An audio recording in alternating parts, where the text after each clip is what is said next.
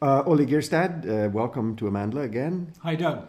Um, last night, you and I had the great privilege of uh, being at the gala uh, opening of the Montreal Black Film Festival. Uh, it has a longer, more official name, but I think that's how you'll find it, uh, montrealblackfilm.com. And, um, and we saw a very special film, uh, quite apart from the gala uh, opening uh, stuff. Uh, the film was Kalushi, the story of Solomon Mahlangu. Um, can you tell us a little bit of what you know about this festival and its background? The festival has been going for about 10 years. It's uh, started by a very dynamic, charismatic woman, Fabienne Collas, who has the Fondation Fabienne Collas. They do a lot, she is from Haiti. And initially, uh, this the foundation and also the festival has grown out of just a Haitian community and taken in essentially uh, the Montreal black community in, of, all its elements, but also branched out from there. And we have so many film festivals in Montreal that you wonder how how can we possibly, even those of us who love films, go there. But this has become a really good festival, and. Um, Kalushi, which opened the festival this year, is, is uh, a wonderful film. We'll talk about it Mm-hmm. um, later. But there are many other good films. I'll try to catch some of them. There is a great film about Oliver Jones, the great Montreal pianist, for example. And um, it's impressive and it's encouraging. And it was really nice to be there last night and be part of the opening, but also to see this fantastic film. Exactly. I was uh, very, very impressed with uh, the, the, the amount of hard work that's gone into pulling together more than 66 films to be shown in, in, the period of less than a week, and, uh, and how much uh, organizational uh, support that she's managed to pull together, and is starting to see it grow into something even bigger and better. With Telefilm Canada making commitments, with uh, Videotron making commitments, with that sort of stuff. That was uh, quite impressive. We even got Pierre Karl Péladeau there to speak for three minutes. Yeah, yeah, he looked happy to be there. And let's see what he comes up with. Exactly. If he will walk the walk. So, uh, to the film. This is a film by a chap named Mandla Dube. Now, what do we know about Mandla Dube, the director, producer? He's um, he's uh, 46 years old. His parents sent him out of South Africa to go to school in the United States while apartheid was still around. Ah, okay. Then he came back. He got um, uh, general schooling. He also got film training. He went to the same school as Denzel Washington, Samuel Jackson, Spike Lee in, in Atlanta, among most- other things. He came back in 94 to South Africa and found that there really was no film industry to speak of. You know, this is just around the time of the first democratic election Absolutely. in South Africa. And for years and years, he worked as a cinematographer in South Africa and on other international films. It took him eight years to make this film. And what is remarkable about this is that it's a story as opposed to bringing in big names, um, Idris Elba or Denzel Washington to play South Morgan Freeman, to play South African heroes of the struggle in the films that have been made. This is an all South African cast. The South African language is Xhosa, um, Afrikaans, Afrikaans. uh, Zulu, Zulu. Or, or spoken in the film, even Portuguese as we move the action into um, Mozambique next door. And you really get the feeling that this is this is from the inside. This is a story told by the people it belongs to, carried out by the people it belongs to, and it's very appropriate because Solomon Mahlangu, the character in the film, the story about him, became an icon in the apartheid struggle. We'll go into his story in a minute. He was a hero. He was executed by the apartheid regime.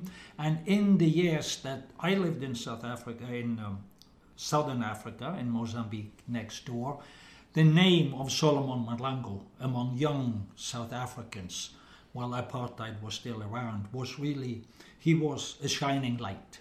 the ANC had a school, I believe. Absolutely. In fact, uh, I was in Lusaka at the time that he was uh, arrested and throughout his trial. And of course, it became a cause célèbre for the ANC to, uh, to uh, have uh, an international campaign to try to prevent the hanging of uh, Solomon in 1979.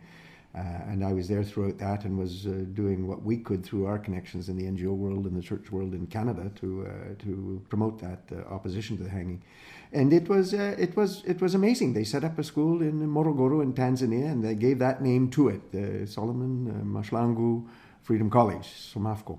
And uh, and I was there before they had any of the buildings. Uh, there was still an old sisal plantation, but they did all their best to honor his name even before he had been executed.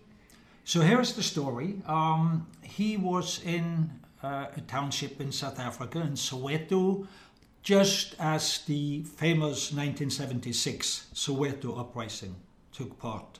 That's when the South African police killed how many?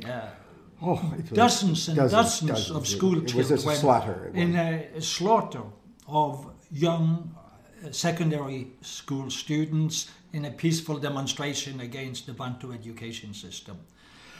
Subsequently, like hundreds of other young South Africans, Solomon and his friends leave South Africa clandestinely. They make their way to Mozambique.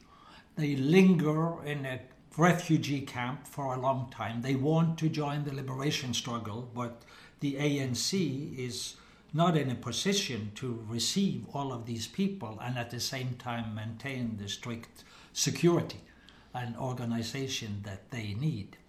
So, after months of, of wasting away in a refugee camp, demoralized, they do uh, get picked up by the ANC.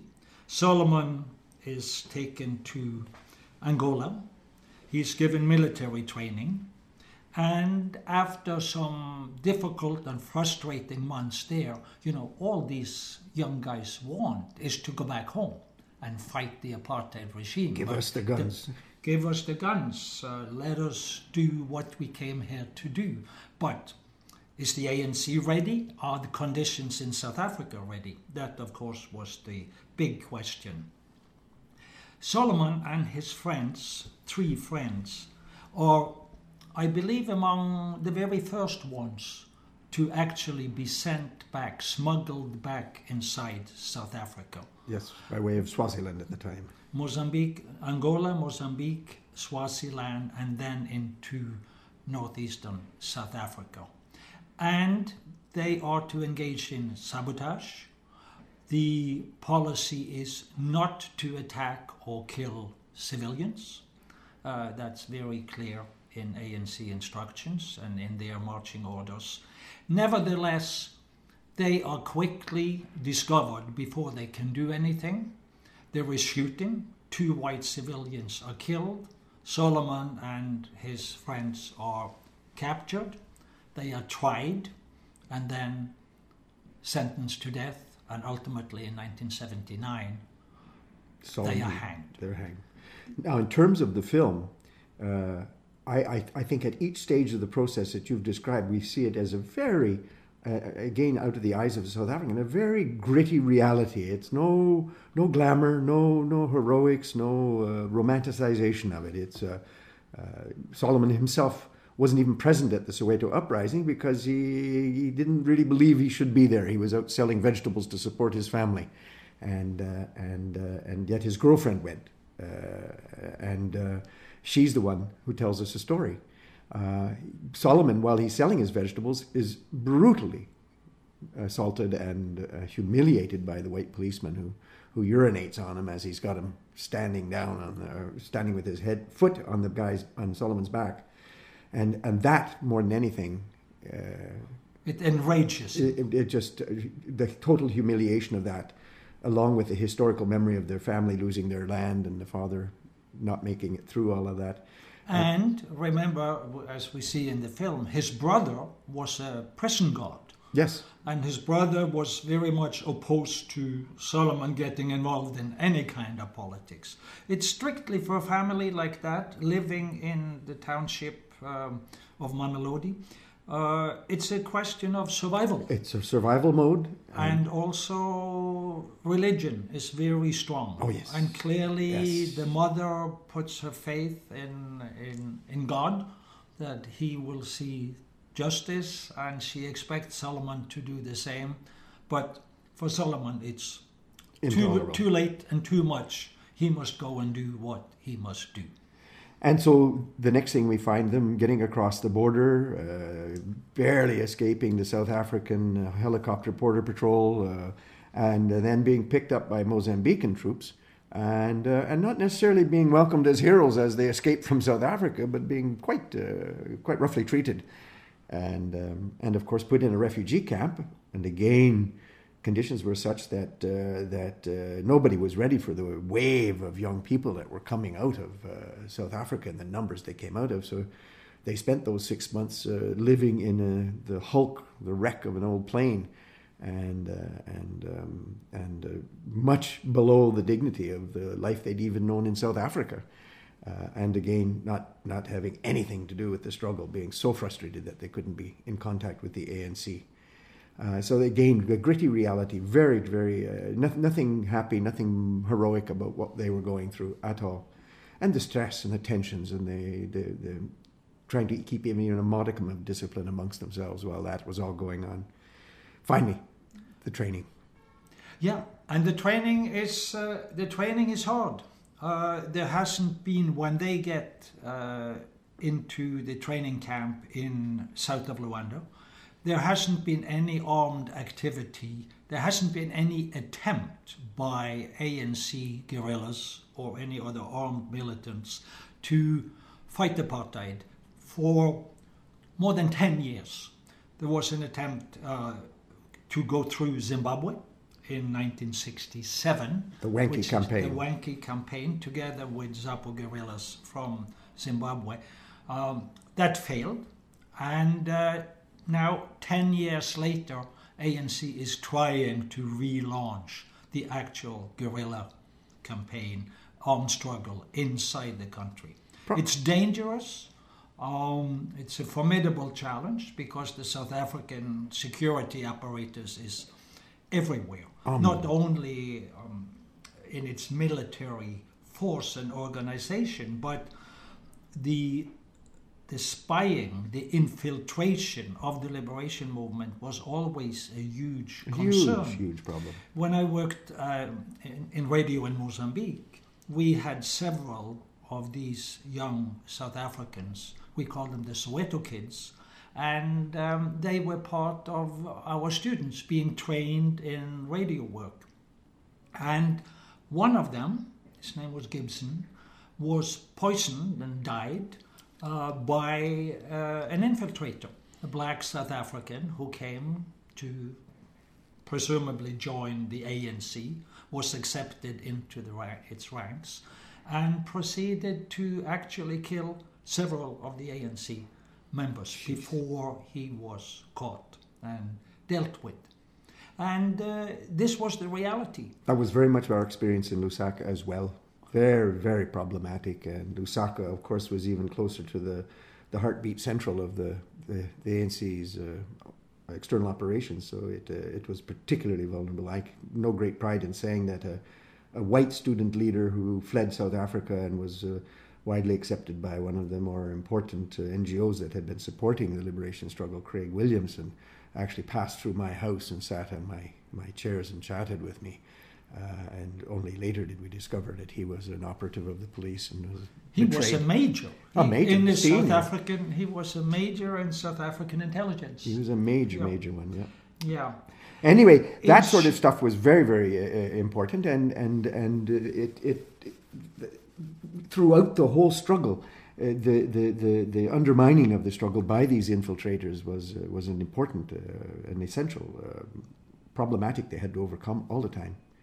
So, in short, I think we can say, Doug, that the film it's about a heroic figure, but it deals with a very, very difficult part in the South African liberation struggle. Absolutely. A time where the ANC was trying to relaunch the struggle inside South Africa, and um, as we know, it wasn't easy, and it took 10 years after Solomon Lango's episode was over before they were finally successful. And, and this is important to contextualize in several other places or in other ways. The Soweto uprising wasn't a, a, spontaneous event out of the blue. It had been building over quite a bit of time the opposition to the Bantu education, the imposition of Afrikaans as the language of instruction, the, uh, the rise of the black consciousness movement. We spoke only a month ago on this station about uh, on this program about uh, Steve Biko, uh, this, the 40th anniversary of his uh, assassination, his murder by the South African police, uh, which was barely uh, months after the Soweto uprising. And Steve Biko and the Black Consciousness Movement were a very important part of sensibilizing, or what is the English word, sensitizing and politicizing the student movement at that time.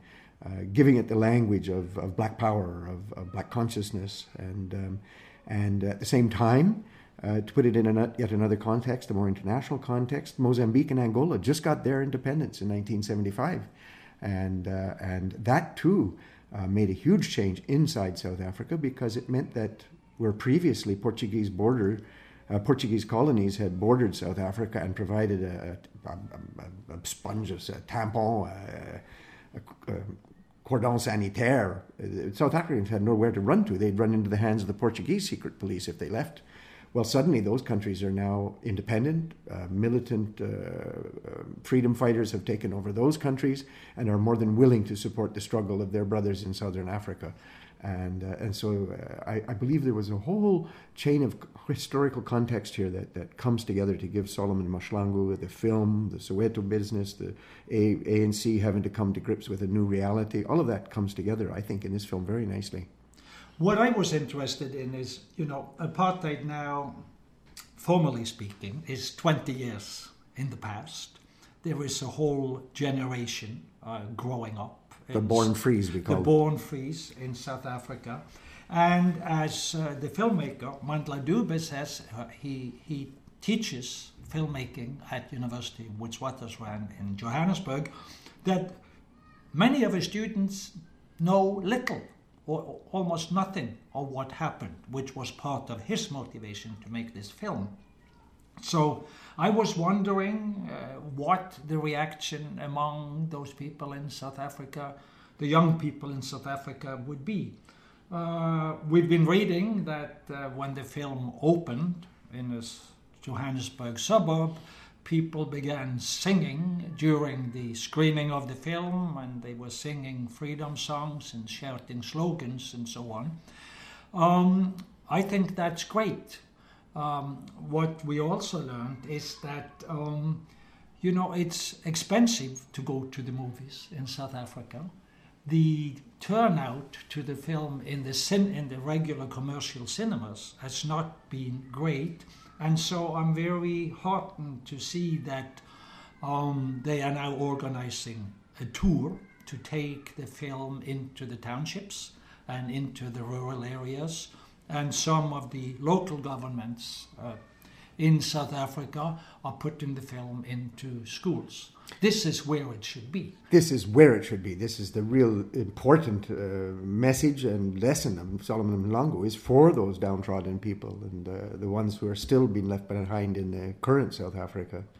Uh, and and by showing it in high-end cinemas, which basically uh, rich people can go to essentially and the majority of south africans just don't have the disposable income for that. And you have to drive there and get back and forth. It's not uh, at night time in south africa you don't want to do that. Right. So um, i hope the film really gets around. I hope it also gets to be seen more outside South Africa. Mm. And I think people can go to the site of the film festival or they can simply Google the name of the film, Kalushi, because it's certainly going to show up on one or the other digital platforms, oh. whether it's Netflix or HBO. If I haven't been enthusiastic enough, go see this film. Make sure you see this film. This is an important, important film. The other thing that was a, the only thing that was a disappointment for me was that Mandla Dube, who had been uh, advertised as being there for the gala, wasn't able to come, able to come from South Africa.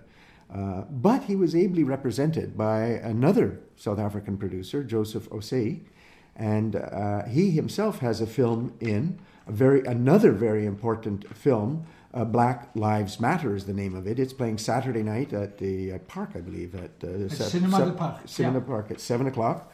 Uh, Joseph Osei himself is a very, very articulate representative for for Mandla. He spoke very well on his behalf but also he himself is a, is a, a real.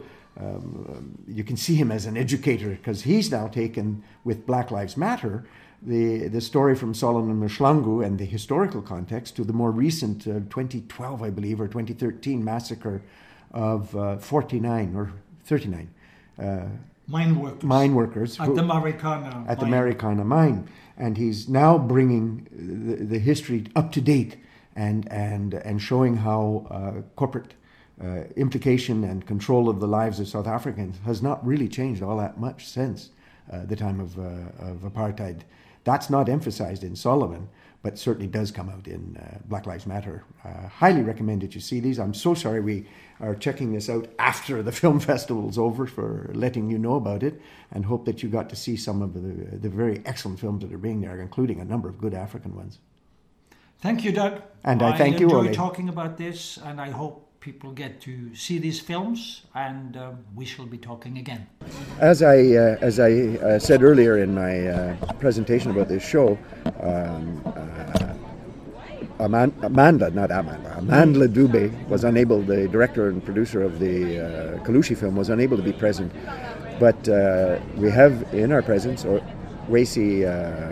Joseph Osei, who is himself a filmmaker, accomplished filmmaker with a long background in uh, making films, uh, South African films, and who uh, carried a message from Mandla. So, could you just tell a bit more about Mandla? Because it was would be nice for the audience to know who he is and what how he got involved in all this.